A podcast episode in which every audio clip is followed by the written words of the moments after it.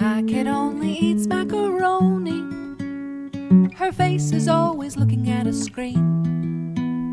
I rarely read her books before bed, and I often forget to brush her teeth. I'm a good mom. You're listening to Cult of Perfect. This is a podcast about the intersection of motherhood, public performance, and bodies. I'm Virginia Sole-Smith. I write the newsletter Burnt Toast. I host the Burnt Toast podcast, and I'm the author of Fat Talk Parenting in the Age of Diet Culture. I'm Sara Petersen. I write the newsletter In Pursuit of Clean Countertops, and I'm the author of Momfluenced. Virginia, what do you think of when you hear the word minimalism? I think my main answer is beige. Okay. I think beige, neutral cream tones is a big part of my answer. I also think of like something I'm not doing well at. Oh, Like- mhm. I have felt a lot of pressure to be more minimalistic in my life, and I just am not going to be. I think of it as the Montessori toy shelves where your kids have like one toy per cubby and you rotate them, and that's all they Mhm. play with, of like very spare, no clutter ever Right. anywhere. An absence of stuff for sure. Yeah, profound absence of stuff. And like in wardrobes, I think about it a lot there too. And I think about it as like you have just like the perfect jeans and the perfect white t-shirt, which like you aren't putting spaghetti sauce on. I'm wearing a white shirt right now. I just ate lunch. I you can't see me, right? you know, but it is not great. Right, right, Uh, right. like so it's like both having very few possessions and being able to maintain them impeccably. hmm I'm struck by it's also something you can be good at.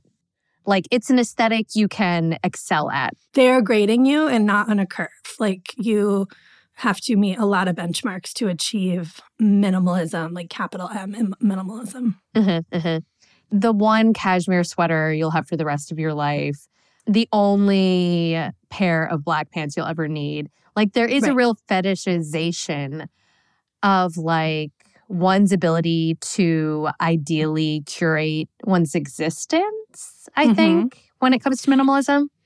And yet also be on trend, right? Like Mhm. The one black pair of pants, they're not going to be whatever cut of black pants we were wearing five years ago. They're somehow going to like morph with you. Like, is it a straight leg? Is it a bootleg? And I know you've written about this before when it comes to capsule wardrobes, but it also Mm-hmm. obviously plays into this idea that, you know, your body or your home's needs or whatever it is you're aestheticizing never changes. I can't achieve a minimalist wardrobe because I cannot reliably expect to wear the same clothing size from one season to the next. And most women, most people with bodies can't really. Like Right. things just don't fit the same way that they did six months ago in any direction. You know, it's just things don't fit the same way. Like bodies are changing all the time. Totally. The other piece of it that we didn't touch on is that minimalism is very linked to like a kind of moral social responsibility. You're cutting down on your consumption because you care about the planet, because you care about not buying things from factories with bad working conditions. Mhm. So there's a lot of guilt. There's both like this aesthetic failing and this moral failing when you're not achieving it. Totally. So you said you feel like it's something you don't do well, but do you see yourself adopting minimalist either aesthetics or I guess ideologies in any aspects of your life? I think I'm actually like on a minimalism divestment journey at the moment, which I'm Mm. excited about. Mm-hmm. But I think for sure I've been very seduced by it off and on over the years. Like for sure, experiments with capsule wardrobes. I think also motherhood. I think I was one of the sort of bougie new moms who was like, we're not going to have a lot of plastic. We don't need a lot of stuff. Mhm. And then, of course, it's 2 a.m. and your baby won't stop crying. And you're like, what can I Amazon Prime here to fix this right away? I know, I know. like with my first daughter, we didn't buy a bassinet. We were like, she'll just sleep in the crib. Right. And then like the first night we got home from the hospital, it was clear that she was not willing to sleep in the crib right away. And we Amazon primed like a $150 like crappy plastic bassinet that she also would not sleep in. So I'm not saying buying the thing solves the thing because it definitely very often doesn't. But then there was this triple, like I failed because I bought the thing that didn't work and I shouldn't have been trying to buy the things that I'm trying not to buy anything, you know? Yes. But I also think like for a long time, I tried really hard to decorate my house pretty minimally, like a lot of neutrals, like it was Uh-huh. like cream and navy and not a lot of pops of color. And the more I've started to embrace like pops of color and like clothing I wear, the more color I'm bringing into our house. And especially like these days, you know, my house is like totally under my control decor wise, which is pretty awesome. Yeah. It's me and my two daughters, and we are, you know, people who like color and like, you know, a little bit of whimsy. And yeah, I've been like, why was I holding back? Why was every throw pillow cream? Also, we have children. That was a bad idea. right, right, right. I think I've been like holding back on joy a little bit in the quest for this minimalist aesthetic at times. hmm I think I'm entranced by the idea that minimalism will allow space for more like living or more joy in Mhm. sort of like a a flip flop of that idea. Like the whole idea of clean countertops.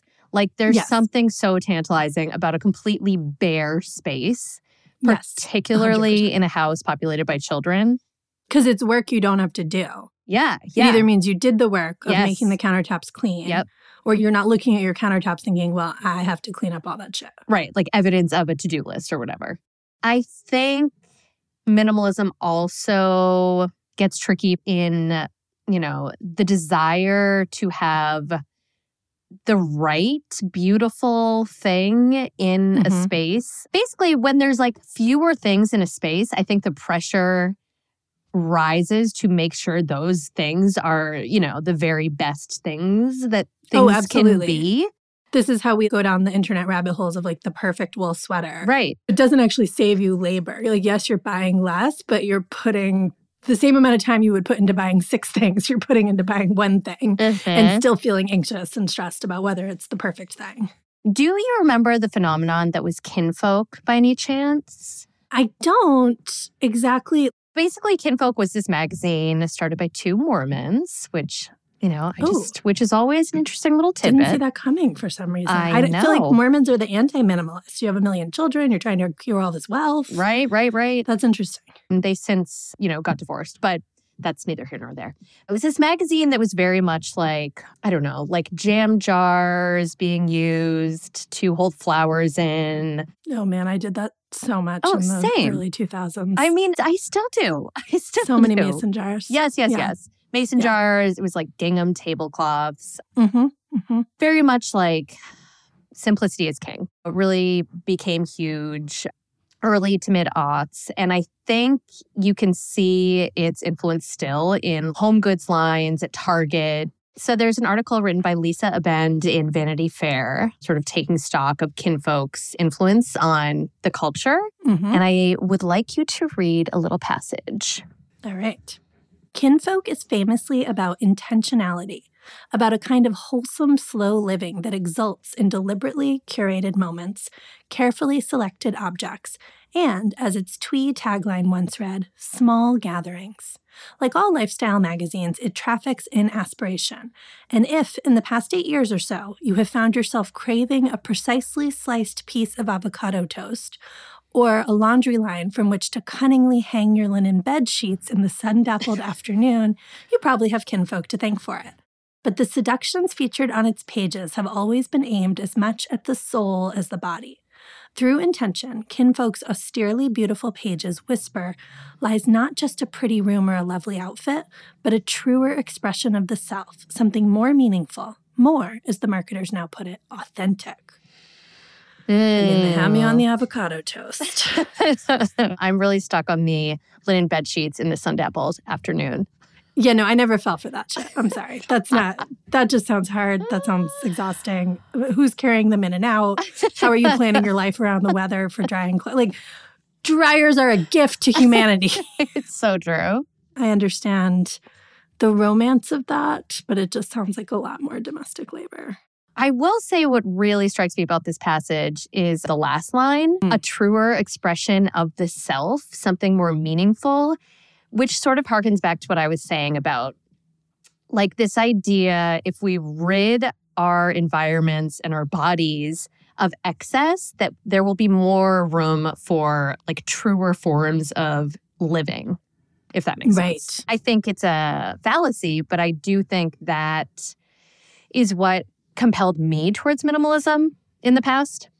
And yet again, it's like you have to buy the linen bed sheets to do it, right? Like there's still this implied consumption in this version of minimalism. There's such a disconnect there.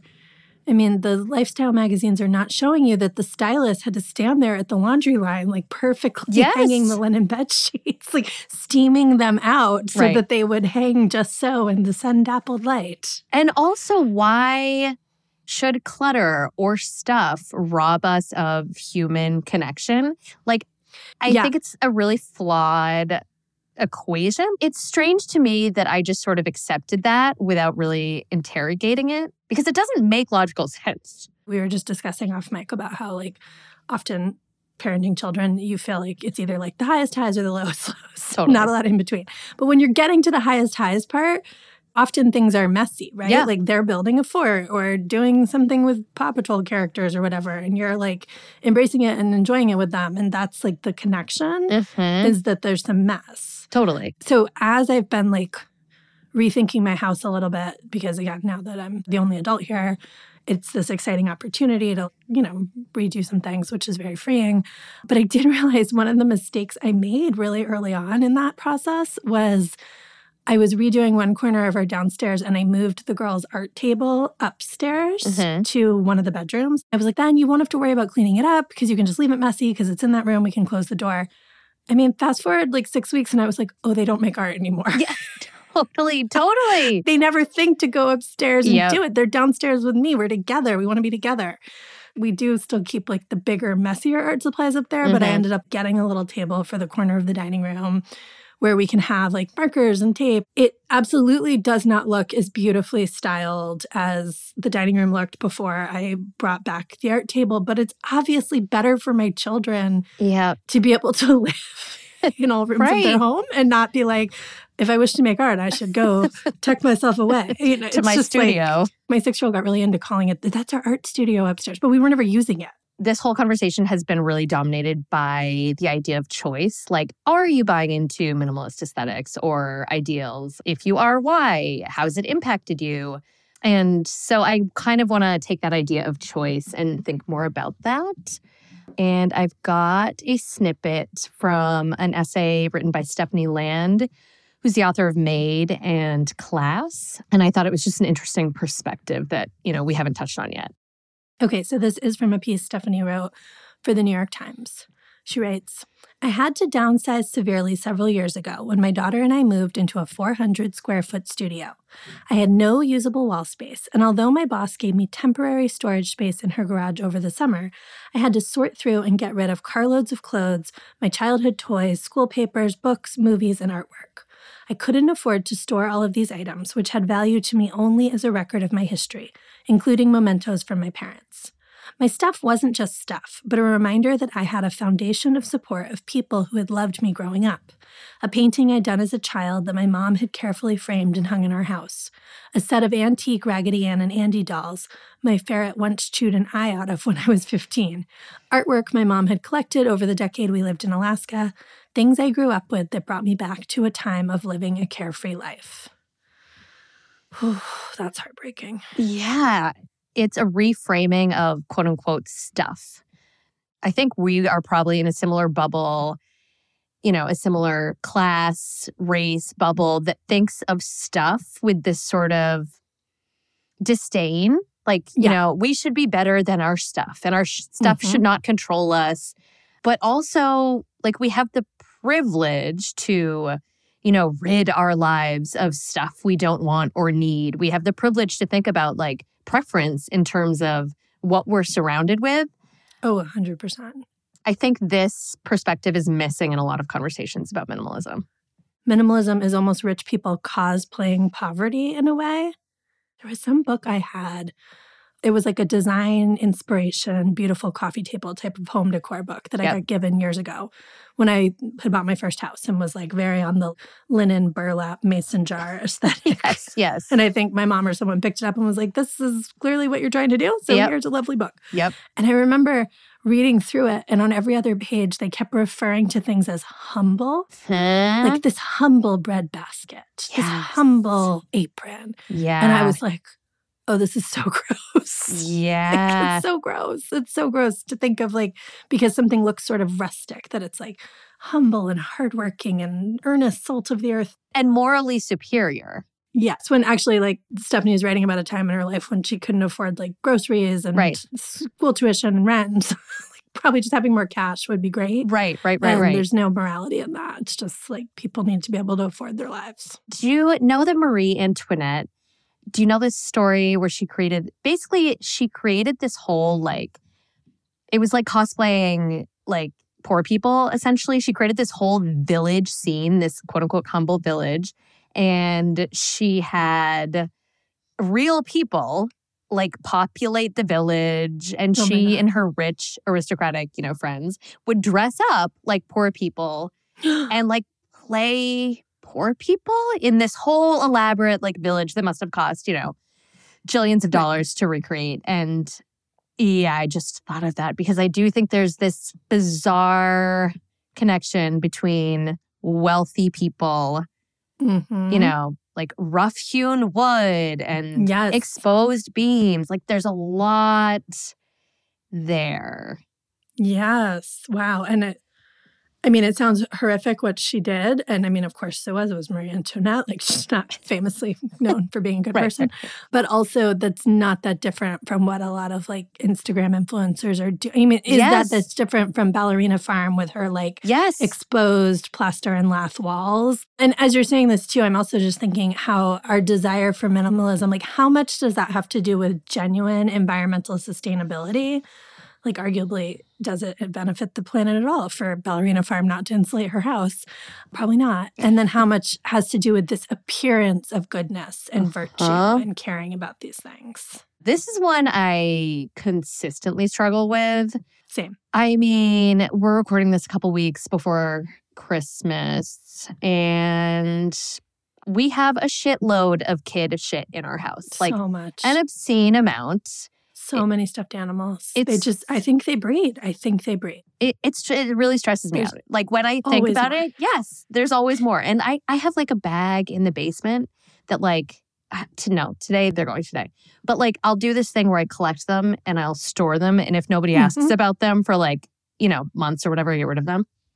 I have three American Girl dolls in a bag like that in the basement. Like I feel like I'm hiding a body in my basement. Oh three tiny bo- two bodies, two bodies. Sorry. Which two American ones? Girl.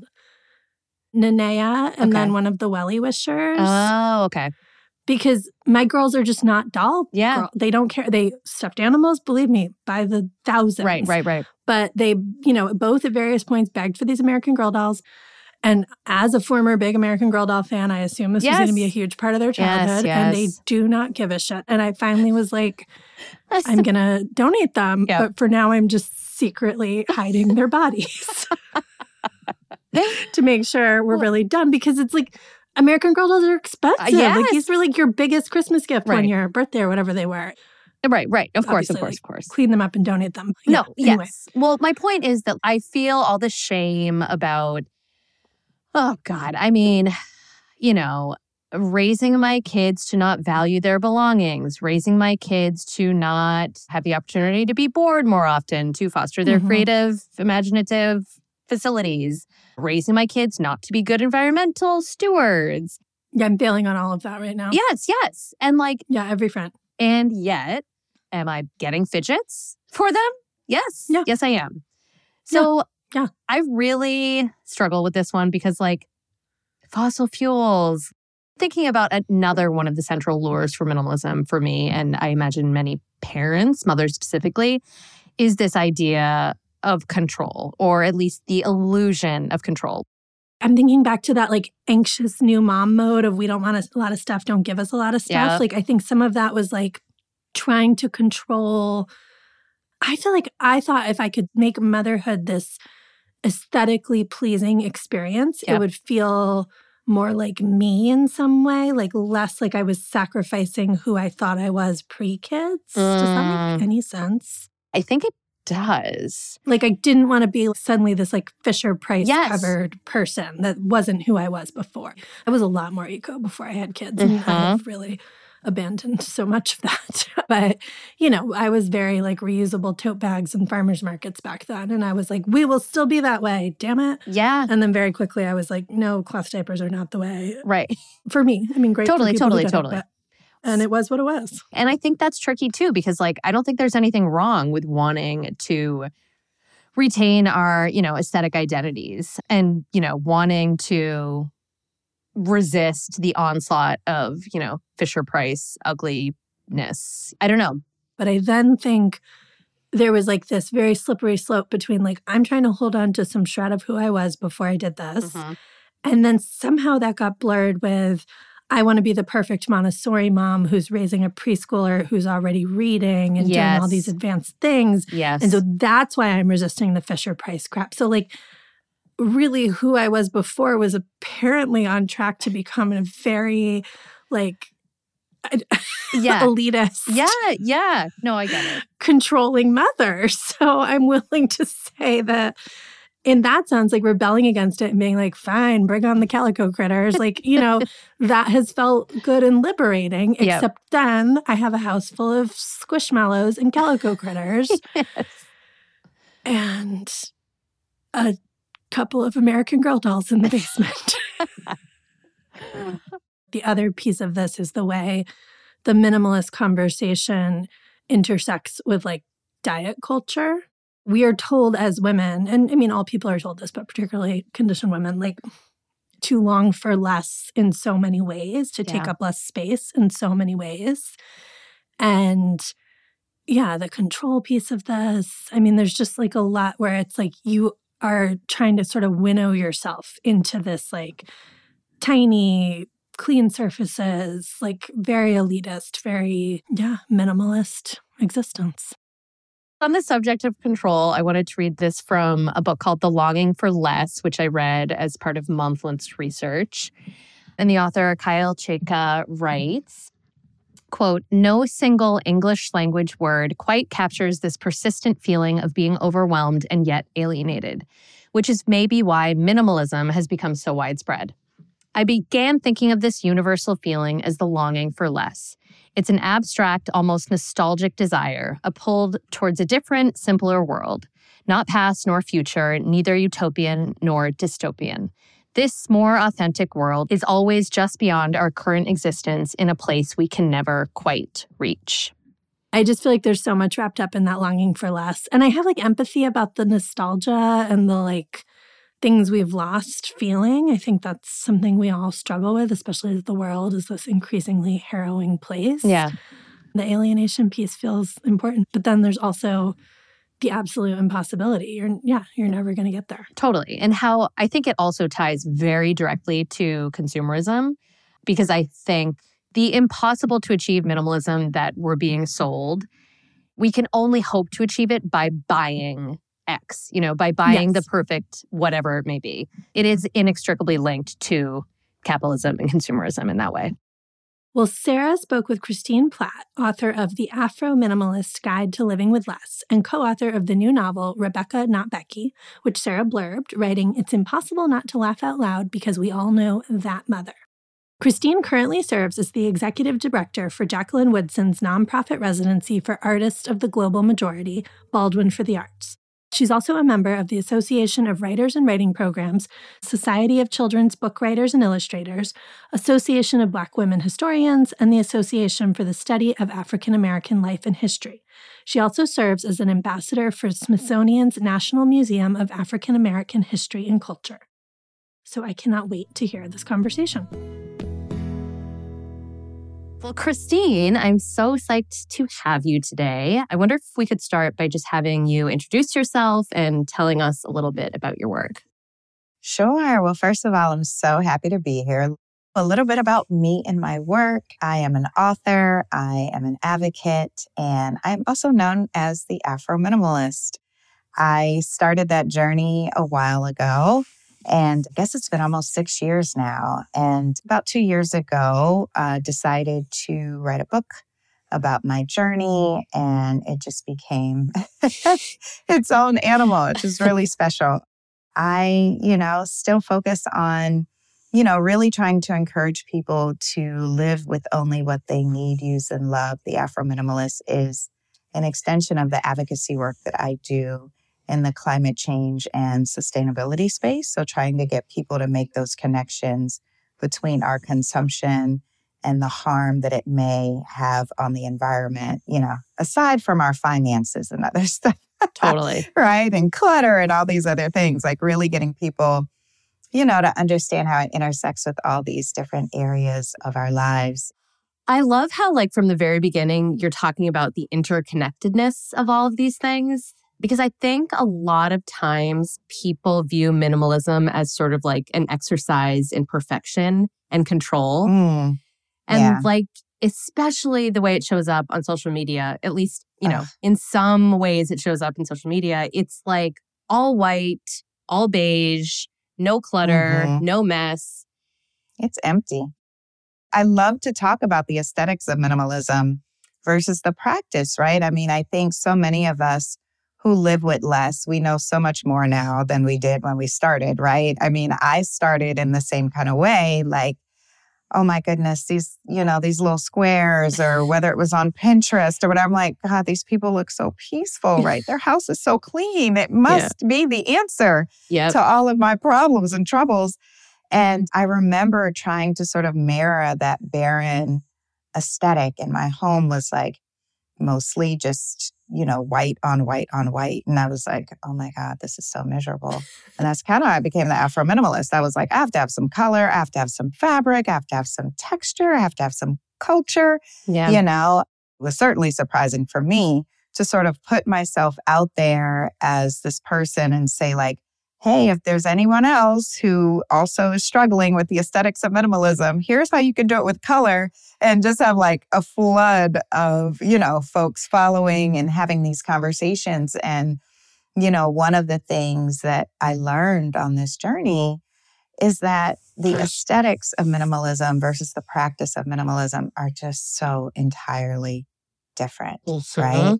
You know, the practice of minimalism is conscious consumerism. It is having only those things that you need, use, and love, or even those things that spark joy. Yeah. I don't know if you saw the recent headline where Marie Kondo Yes. is like, yeah, I'm done with all that kind of going to have a messy house. I have three kids. It's too much, right? Oh. And I applaud her for her honesty and authenticity around that. But I think that's what so many of us practitioners have been saying for so long, right? Yeah. It's like for me to try and mirror the aesthetic of someone who doesn't have, you know, a kid in college, or for someone else to try and mirror an aesthetic of someone that doesn't have three kids Yeah. it's just not possible, right? And we Right. end up really putting a lot of restrictions and limitations on a practice that is supposed to be about ease. Do you have any, I don't know, ideas about why minimalism as an aesthetic has dominated so many momfluencer spaces? Because it doesn't make a ton of sense if you think about like life with kids is inherently messy and clutter abounds. Yeah. It's not empty, it's not quiet, it's not particularly calm. You know, it's so wild because I don't know any minimalist that lives the way that, you know, these photographs look.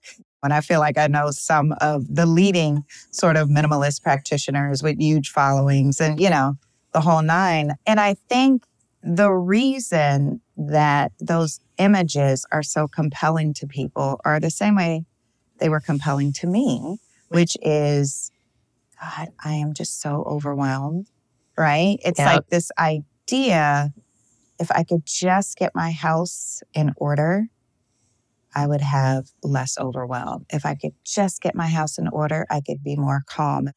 And so it becomes this ideal, you know, gosh, they must not have any stress because they don't have any clutter. And Yeah. it's just not true. And it's also just an unrealistic ideal, I think, and aesthetic to want to ascribe to, unless that's your thing. I mean, there are people who are just like, I grew up, you know, my parents were hoarders and I can only have like three things in my house and really three things is like that's yeah. a different type of yeah.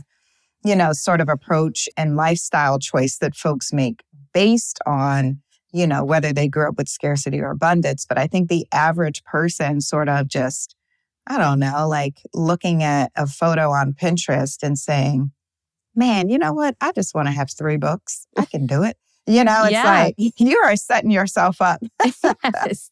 So I guess for me, you know, one of the reasons I think mothers in particular gravitate towards these images that don't necessarily reflect anybody's lived reality is because mothers and caregivers in this country have so little control over like really big systemic things.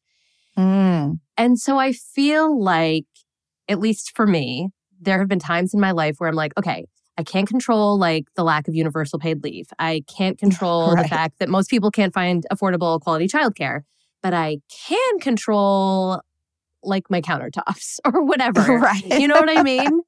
yeah. And so in a way I understand and empathize with the aspirational side of the aesthetic, but how do you think aspiring toward an aesthetic versus a practice can sort of set people up to fail? Oh man, it, it is absolutely a setup.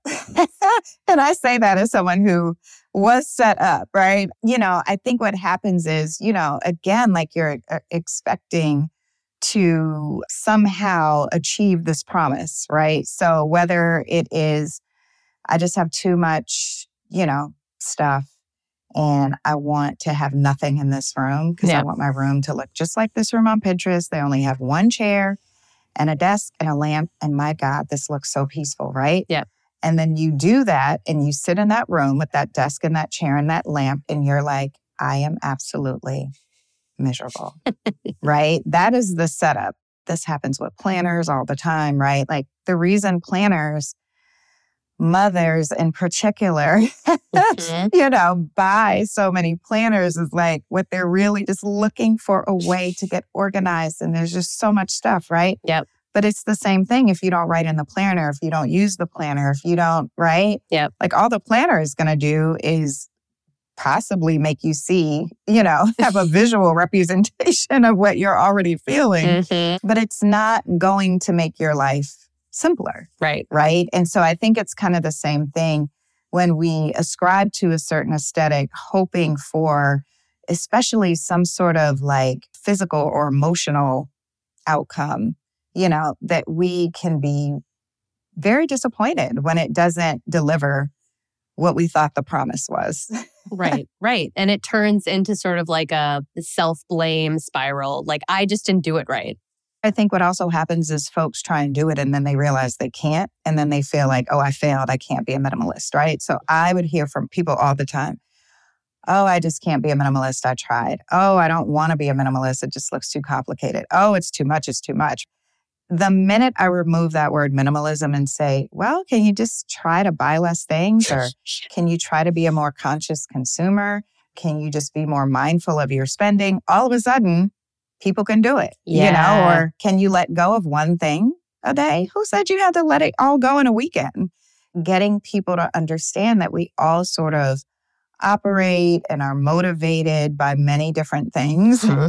And this idea that you can't do something, right? If you do want to simplify a particular space, you can do it. You just have to do it your way and on your terms in order to achieve that satisfaction I think so many people are looking for.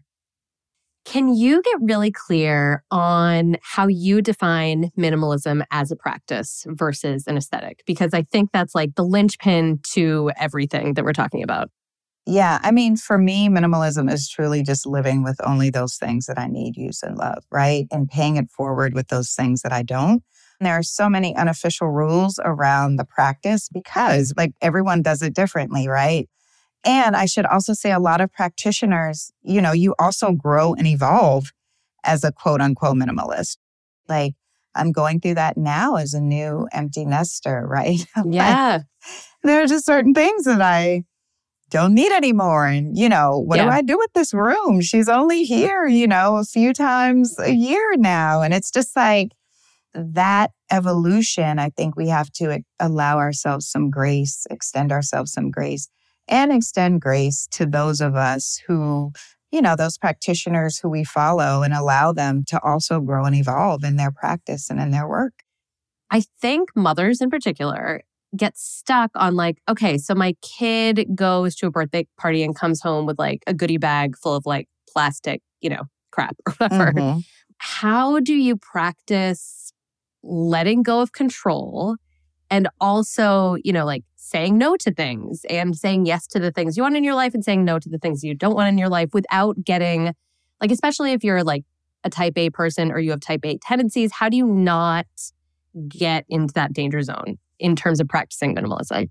Yeah, no is a powerful word, right? I mean, what I know is you cannot bring it in the house. You know, like mm-hmm. the minute you bring it in the house or you hold on to it for too long, you start to feel this sense of responsibility for it, right?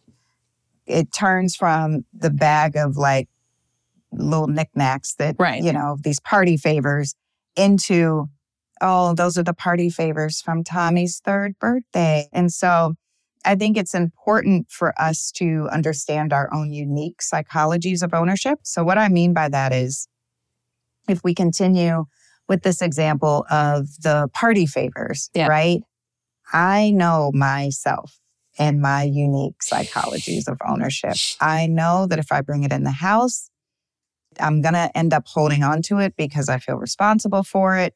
Yeah. Now it becomes, you know, less of a bag of party favors and more nostalgic, Yep, right? Like, yep. oh my God, he's, I can't wait to show him this little dinosaur when he's 18. Like, really? He's going to be 18 in 15 years? And you're about Right. to hold on to this little dinosaur, right? But like, you have to know yourself. Yeah. So for me, the party favors don't come in the house. I also don't have a lot of like dressers and drawers Mm. and baskets and bins and things like that because one of the things that I discovered again about my own psychology of ownership is that those are storage facilities for me. They are not places of organization. They are nothing other than I can hide something in there. And so, again, I think, you know, it's so important for us to understand ourselves. And it's not really about control when we look at it from that angle.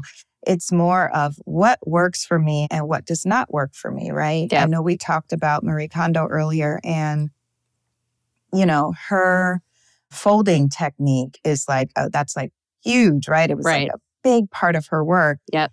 And people were dumbfounded when I would say, like, oh, I love Marie Kondo. And they were like, oh my God, I want to see how much you, uh, like, let me see the drawer that you folded. And I was like, I don't have drawers now. I don't do the whole folding thing, Right. but I love KonMariing my closet. And they're like, why don't you have drawers? And I said, well, when I went through my whole decluttering process, what I continued to find in drawers were things that I no longer needed, used, and loved, and just had them out of sight. Yeah. So, in order for me, you know, to not hoard and do those things, because I also want to talk about that, the definition of hoarding is holding on to anything for future use. I think we think of hoarding as like, oh, we're crammed in our house and we can't move because there's so much stuff. Well, the clinical definition of hoarding is holding on to something for future use. Future Whether use, it's a yeah. plastic dinosaur Right. That you think you're going to have at Tommy's 18th graduation party, right? or, you know, the stuff in the drawers like, oh, I should probably get rid of this, you know, marathon t shirt, right? Mhm. Oh, but let me just put it in here. I might wear it. You know, yes. it's like yes. We gotta, you know, so, so much of that control is really rooted in, I think, getting to know ourselves Mhm. more, right? And understand our own unique psychologies of ownership, what motivates us to buy certain things and to have certain things. What are things that we're more prone to have an emotional attachment to? Yep. You know, all of these things play a role and a habit in our consumption patterns because consumption is not just what we buy, it's also what we accept and allow Yeah. into our lives. How does race and class figure into not only the psychology of ownership, but into an understanding of you know, our own personal journeys to filling our homes with only what we need and what we use in a present day. Yeah, you know what's so interesting is I think it's less about race. Yeah. And it is more about like class, generational habits, right? Like Yeah. those things seem to weigh heavier. And just in terms of the conversations that I've had with hundreds of folks now. Yeah. right? You know, it's really about a lot of our, I would say, even like cultural standards, right? Mhm. Or generationally, what you witnessed, right? So, for example, one of the things that I talk about in the book is extending grace to our parents. Many of us have parents who are extreme savers or Yep. extreme spenders, Yep. right? And Yep. part of that comes from the fact that many of them were born after the Great Depression. All of the stories that they heard, what they, you know, remember their families going through, were they a family that lost everything? And their parents said, you know what? We're never saving again. We're going to live for the moment. Mhm. Or were their parents saying, we're going to save everything because we don't know when something like this is going to happen again? Yeah. so much of who we are is rooted in our childhood, Yep. right? And that is why race is less of a factor, unless you want to talk about some of the cultural sort of things. And it's really more what were our family dynamics?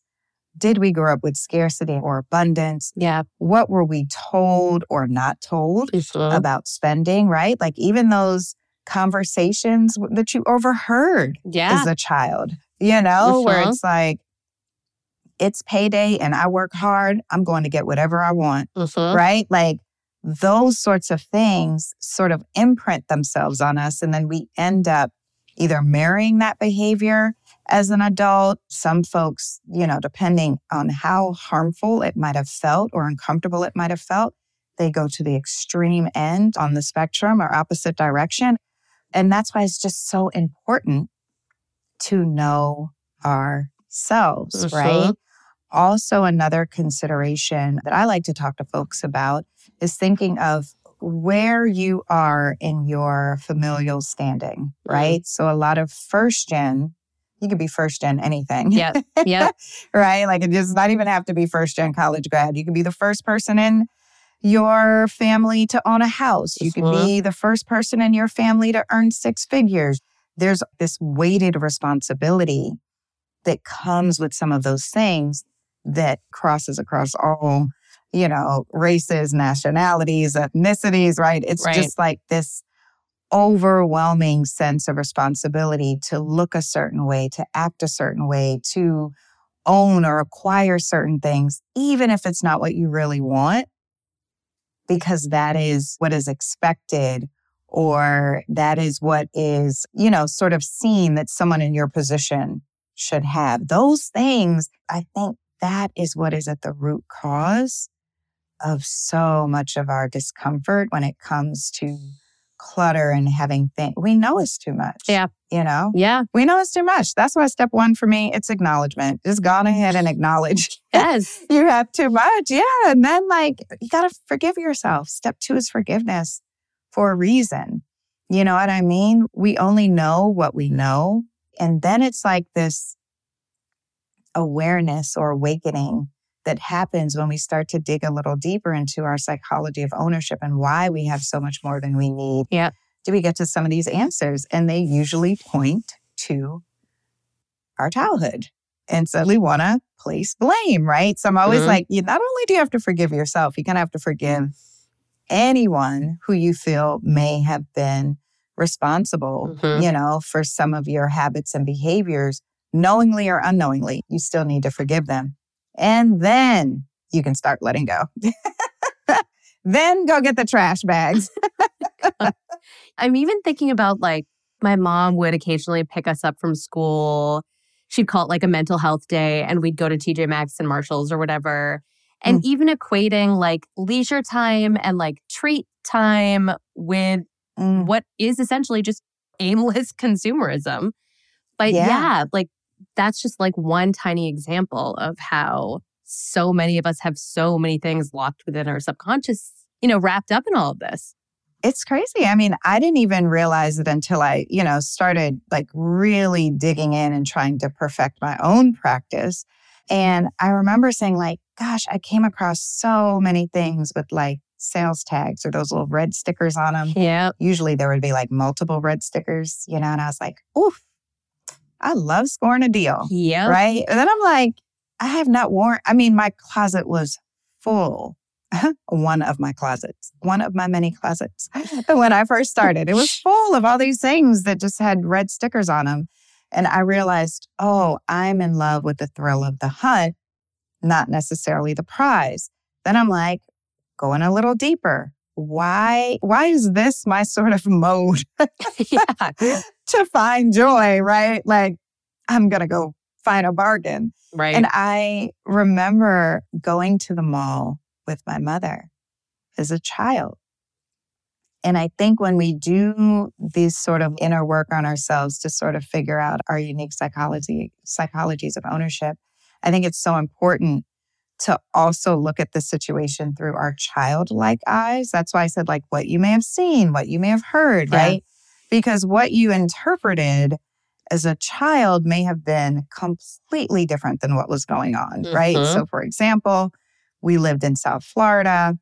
You know, we grew up, I'm pretty sure we were considered poverty stricken. I didn't know because my mother, you know, Yeah. made life so joyous and full. But, you know, looking back, I'm like, oh, we were poor.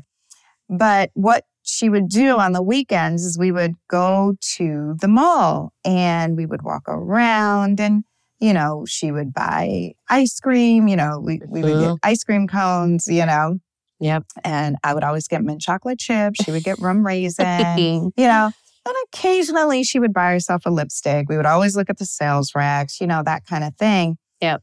In my childlike mind, we were shopping every weekend. At the mall, when we went to the mall, we were spending imaginary money that I, in my mind, like when I look back on it, I'm like, of course we were just in the mall because AC was free.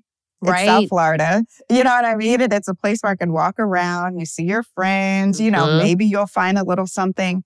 But my mother is one of the most mindful consumers that I have ever known. And again, was born, you know, after the Great Depression, but was young enough to remember the stories of what happened and, you know, Yeah. so she is also one of the most extreme, like, when I don't want to say hoarder because she's not a hoarder, Yep.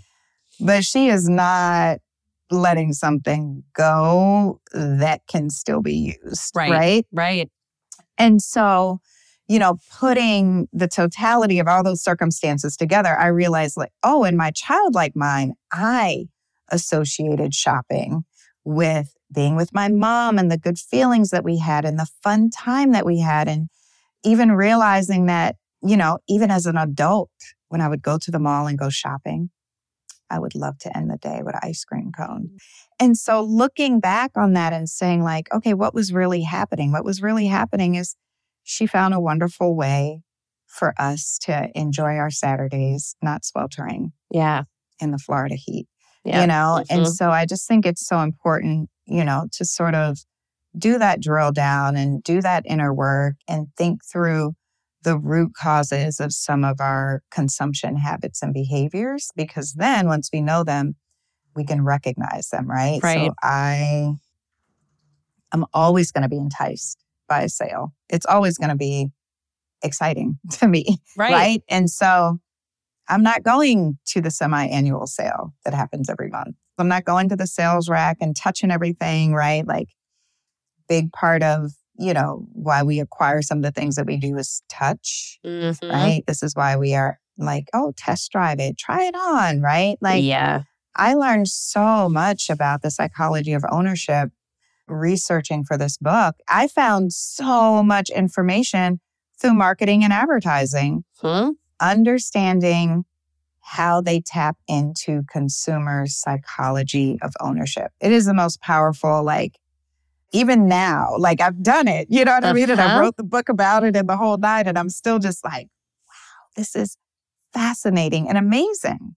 Okay. So I'm really glad you brought that up because I am super fascinated with the ads and the marketing campaigns that specifically target mothers and specifically offer mothers reprieve, a sense of calm, a sense of clarity, simplicity. So, like, there's this one Instagram ad that came up recently. It was a woman wearing like a two piece set that, like, kind of looked, it sort of looked like pajamas, sort of looked like loungewear, whatever. and her tagline was designing this set that can go from pajamas to, you know, the boardroom was the best thing I've ever done for myself as a mother of five. Mm. And like, as a consumer, I'm like, oh, I want to do something for myself as a mother. But like spending Right. $250 on these fancy pajama clothes, like that's not ultimately changing my experience of mothering and caregiving. That's No. not. That's the promise, right? Like that's what I talk about or when I was talking about earlier, this promise of, right? So this idea that I too will look just as fabulous. Yeah. Rolling out of bed in these pajamas, going to the boardroom with my five. There is not an outfit alive that can help Right. right? if there were, we would all have them, right? But Mhm. again, I mean, I think this idea of understand, like, I can't be tricked anymore, right? I'm using bunny ear quotes. I can't be tricked anymore by these things because I know my unique psychology of ownership. Like, you can look at that ad and you can say, what an unfair promise Mhm. to these mamas. You know what I mean? Like, Right.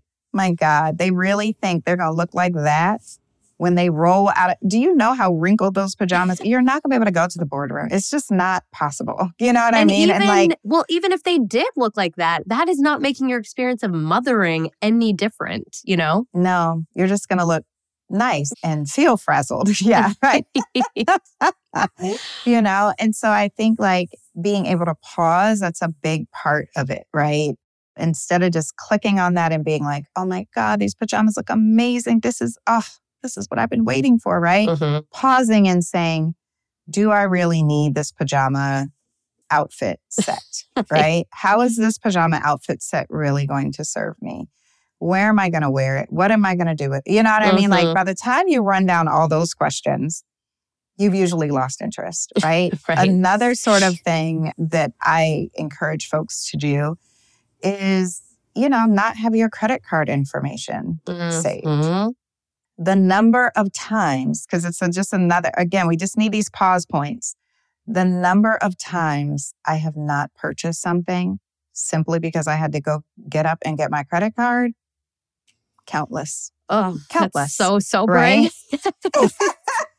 because even once you know your psychology of ownership, you're still going to be tempted. That's when I'm always going to be tempted by a sale, Mhm. right? Mhm. I had to come up with little mantras for myself. And I would, I'll say things like, Christine, it's not a deal if you don't need it, Mm. you know? So good. And then immediately I'm like, you don't need it. Yeah. You don't need it, right?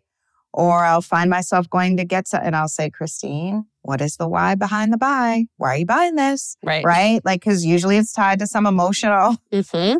you know, spending or something, right? And so, you know, there are all these little pause points and mantras and things that we can do for ourselves to help us become more mindful consumers. And I think remembering too, especially as mothers, that we are mirroring for our children. I think we tend to think that, oh, my child is, this is going to be so hard for them. It's really not. Like my child and was able to embrace minimalism far quicker than I was, right? I mean, because they too feel the overwhelm. Yeah. Right? Like it's also a lot for them when we're like, clean your room. I mean, they don't have the language yet, but I'm sure they're thinking, but you keep bringing stuff in here. How am I supposed to keep it clean? Totally. You know what I mean? Yep. I tell parents a lot to give their child a donation bag and tell them, because it's all in the approach, just tell them, like, hey, you know what? Gosh, you have so much stuff. You have so much stuff in your room. You can't even keep your room clean. I don't even blame you for not having a clean room. You know what might be helpful? You're so lucky. You're so blessed. I bet there are so many kids right here in our community that would love to have some of these things. There are kids in our community that don't have a single toy or Mhm. don't have a single book. can you go through your room Right. and put some things in this bag that you'd like to give them right. and close that door? And I guarantee you within an hour, yeah. probably less than that, they'll be asking for another bag. And it's so hard for parents to sort of accept that, right? Mhm. It was hard for me the first time I did that with my daughter. I should also say, like, everything that I'm recommending are things that I've like done. So it's not, it's like tried and true to work, right? and I remember I did that with her, and my mistake was looking in that bag. Oh, Oh, no. My goodness. Oh, goodness. no. I, you know, all of a sudden it wasn't her stuff, it was our stuff. I was like, but we love this Harry Potter Oh. sweatshirt. but this, this, this, come on, Nala, you're getting rid, right? But Yeah. they don't have the same emotional attachments to some of these things Yeah. that we think they have, that we're projecting on them to have, Yeah. right? So much of that was me giving her everything that I couldn't have in childhood, right? You're going to have all the dolls, you're going to have all the books. You ask for anything, I'm going to get it. You're going right? Right. And it's just like, uh, why? I think it was her ninth birthday party was when I was really starting to sort of tap into we need to have less because her birthday party was coming up. Yep. I couldn't think of a sing there wasn't a single thing that child needed. Right. There wasn't a single thing that she could tell me that she wanted Mhm. for her birthday. And I remember just like, just, I'm like, what can I do? What can I do? And I was like, you know what? We're going to have a carnival in the backyard.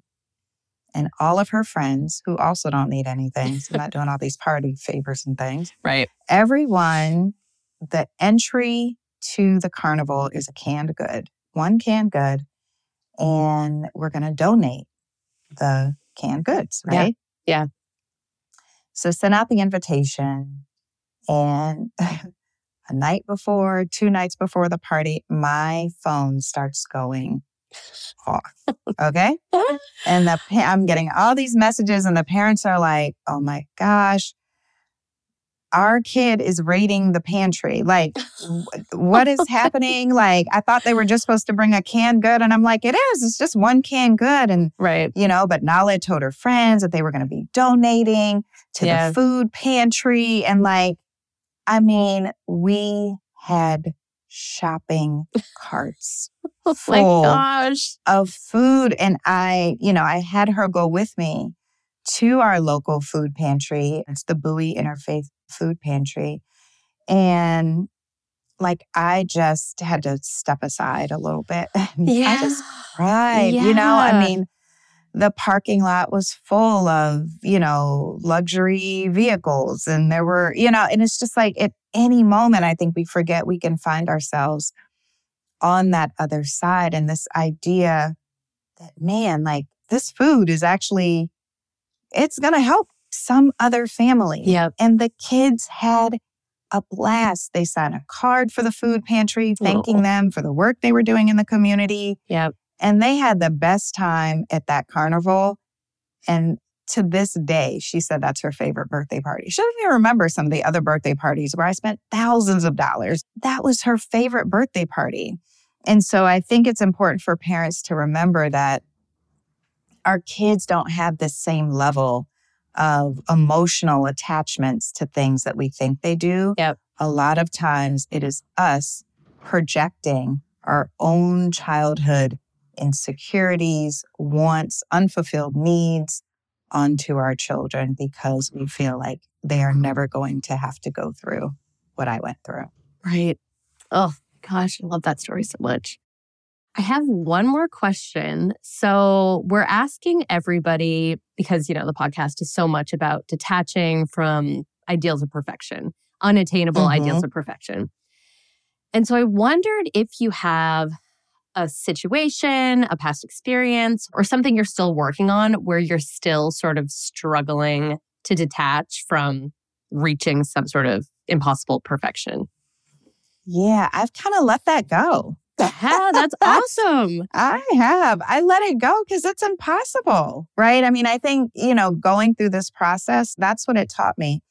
I remember apartment therapy was like the first big you know, sort of name to reach out for me to do an interview. And they were like, oh, we, you know, love to feature your home, but take your time whenever you're ready.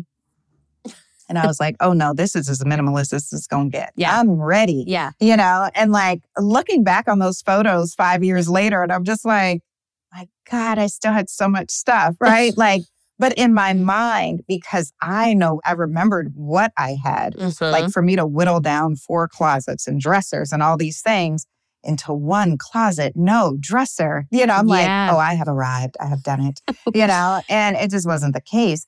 And I think, you know, this idea, one of the things that I leave folks with at the end of the book is to sort of let go of this idea of perfectionism, to let go of this idea, even that if you embark on this journey to minimalism or living with less, that there is some destination, some prize at the end, because there isn't. Yeah. And the language that I use around that is I am not grown, I am growing.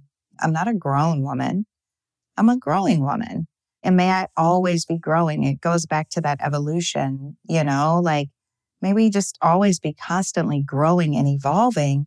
And with that, it just sort of sheds this, you know, unrealistic idea of anything being perfect or, you know, attainable. Like the mark is always moving as it should be. Yep. You know, so I hope that answers that question. yeah. And I feel like you're just like blowing my mind in terms of perfect is the antithesis of aliveness in a way. hmm Yeah, it's just not like, it's just not possible. And all we do is stress ourselves out. Yep. You know what I mean? Like, it's a conversation I have with young mothers all the time. Like, there are so many things that I would have done differently and not been so rigid Mm-hmm. about. Like, they just don't matter. Mhm, mhm. right? Like I'm just thinking of a time when I was like wrestling, literally wrestling with my toddler because she didn't want to change out of her pajamas Right. and go to daycare, right? Yeah. And I finally like wrangle her out and like it was just this, oh, I was so exhausted. It was just this whole thing. And I get her to daycare and I'm like, oh, I'm so sorry we're late. She just wanted to wear pajamas and blah, blah, blah. And her teacher was like, oh, why didn't you just let her wear pajamas? And I was like, because this is how it starts. Yes. This is how she won't listen to me. And she's just looking at me like, not really, but her wear the okay. You know? Yes. you know, like, and so, yeah, just like little things like that, that we just, you know, the control, the perfectionism, this idea of somehow achieving this promise that is really, you know, it's just a social construct, really. It's just another social construct. Yeah. I think, especially for mothers, you know what I mean? It's like there is no perfect mother. 100%. It's just is not possible. Thank you so much, Christine. This was a delight. Can you tell us where to find you online and what you're working on now that people can sort of look forward to? Sure. You can find me online, mostly on Instagram at I am Christine Platt is my handle. You can find me on the internet, christineplatt.com. And I am working on a new kid series called Frankie and Friends. And Frankie is this cute little reporter who reports on news in her neighborhood. She like wants to be a journalist like her mama. And it's really just this opportunity to talk to children about the importance of journalism and media and, you know, asking an open ended question versus asking a closed ended question. You know, Mhm. what's a beat? You know, like it's a lot of fun. And so, you know, she reports on kids' news, big and small. So she reports on everything from, you know, having a loose tooth to is the washer or the dryer eating the socks. She reports on a big protest, you Yeah. know? And so, yeah, it's nice to sort of have all of those like sort of intersections of things that mean the most to me with my writing, Yeah. teaching, learning, you Yeah. know, encouraging these courageous conversations to be able to pour that into this new series. So, really excited Yay. about that. Yay. I can't wait. Thank you so much, Christine. So, what do you have for your perfect for us this week, Virginia? Okay, so I want to talk about this gallery while I'm making in my Yay. bedroom because I'm so excited about it. I was kind of hoping you would. Yeah. Sara was getting texts the other week where I was like doing a video tour of the room, being like, this is going here and this is going there. Anyway, very fun. Then I thought I bought nightstands and then didn't buy nightstands. It's a whole thing. So the room is a work in progress. My bedroom has just like a giant, it's had empty white walls for years, which is what it was. Never really got around to thinking, about which I think happens a lot. Like you work on the rest of your house and Yes. your bedroom's just like, whatever, Yeah. hot mess, or just like empty Mm-hmm. but I've been really leaning into it was very much like a white box of a room. Yeah. And our bedding was originally like gray and very neutral. And so I've bought like this beautiful, it is linen, but I'm not going to line dry it, periwinkle duvet cover and like bright colored throw pillows. And now I'm working on this gallery wall that's going to be like lots of very like bright, colorful art. Mm-hmm. And I do feel like I'm breaking kind of a lot of design rules. Like I feel like you're supposed to make your bedroom like very serene Mm-hmm. simple and I don't know, that's just like not where I am right now. I want a lot of color and joy. So I can put some links to a couple of Etsy prints I found that were really inexpensive. It's like lots of like flowers, like bright colored flowers. So those are going up. I'm also printing. Framebridge is so helpful for this. That's where I'm getting a lot of this done. So I'm just ordered a bunch of like photos of me and the girls, some of their baby pictures that the, the six and ten I'm finally getting around Yeah. to Yeah. Yeah. Yeah. Nice. Yeah. and then some more recent stuff. And I also put up some pictures of my garden because I was like, what brings me the most joy? It's my garden. And now we're in the dead of winter Yeah. and a winter garden is beautiful, but like I want to see my flowers. Mm-hmm. So I'm putting up some flower pictures and I'm very excited. I mean, obviously, it's great to be thoughtful about our purchasing and all of the things we talked about, but if you are feeling like a lack in your life, maybe it is a need for color. Yeah. Yeah. I love that. What about you, Sara? Okay. Mine is a pillow. I think, I mean, we've discussed, I know off air, that I'm a very high maintenance sleeper. I mean, I'm high maintenance in many, many aspects.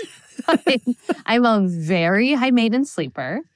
Like, ever since I got pregnant, well, and had the first kid, I'm like the lightest sleeper in the world. It's Mhm. absolute hell. Mm-hmm. So, like, Brett makes the slightest noise. I'm like whacking him. It's Right. bad. So, I have earplugs, I have white noise machines. The room needs to be like polar ice cap temperatures, and I need like 8 million blankets. Yeah. Yeah. But the pillow is by far the most important piece. So much so that I always, always, always, always, no matter where I'm going, always bring it with me. Like, Wow. Like even on an airplane situation. oh, I mean, a hundred percent. Not to like have on the airplane to nap but you're going to figure out a way to pack it, even if it requires checking a bag. One hundred percent. Yeah. Like I'll bring like one outfit if I can bring my pillow.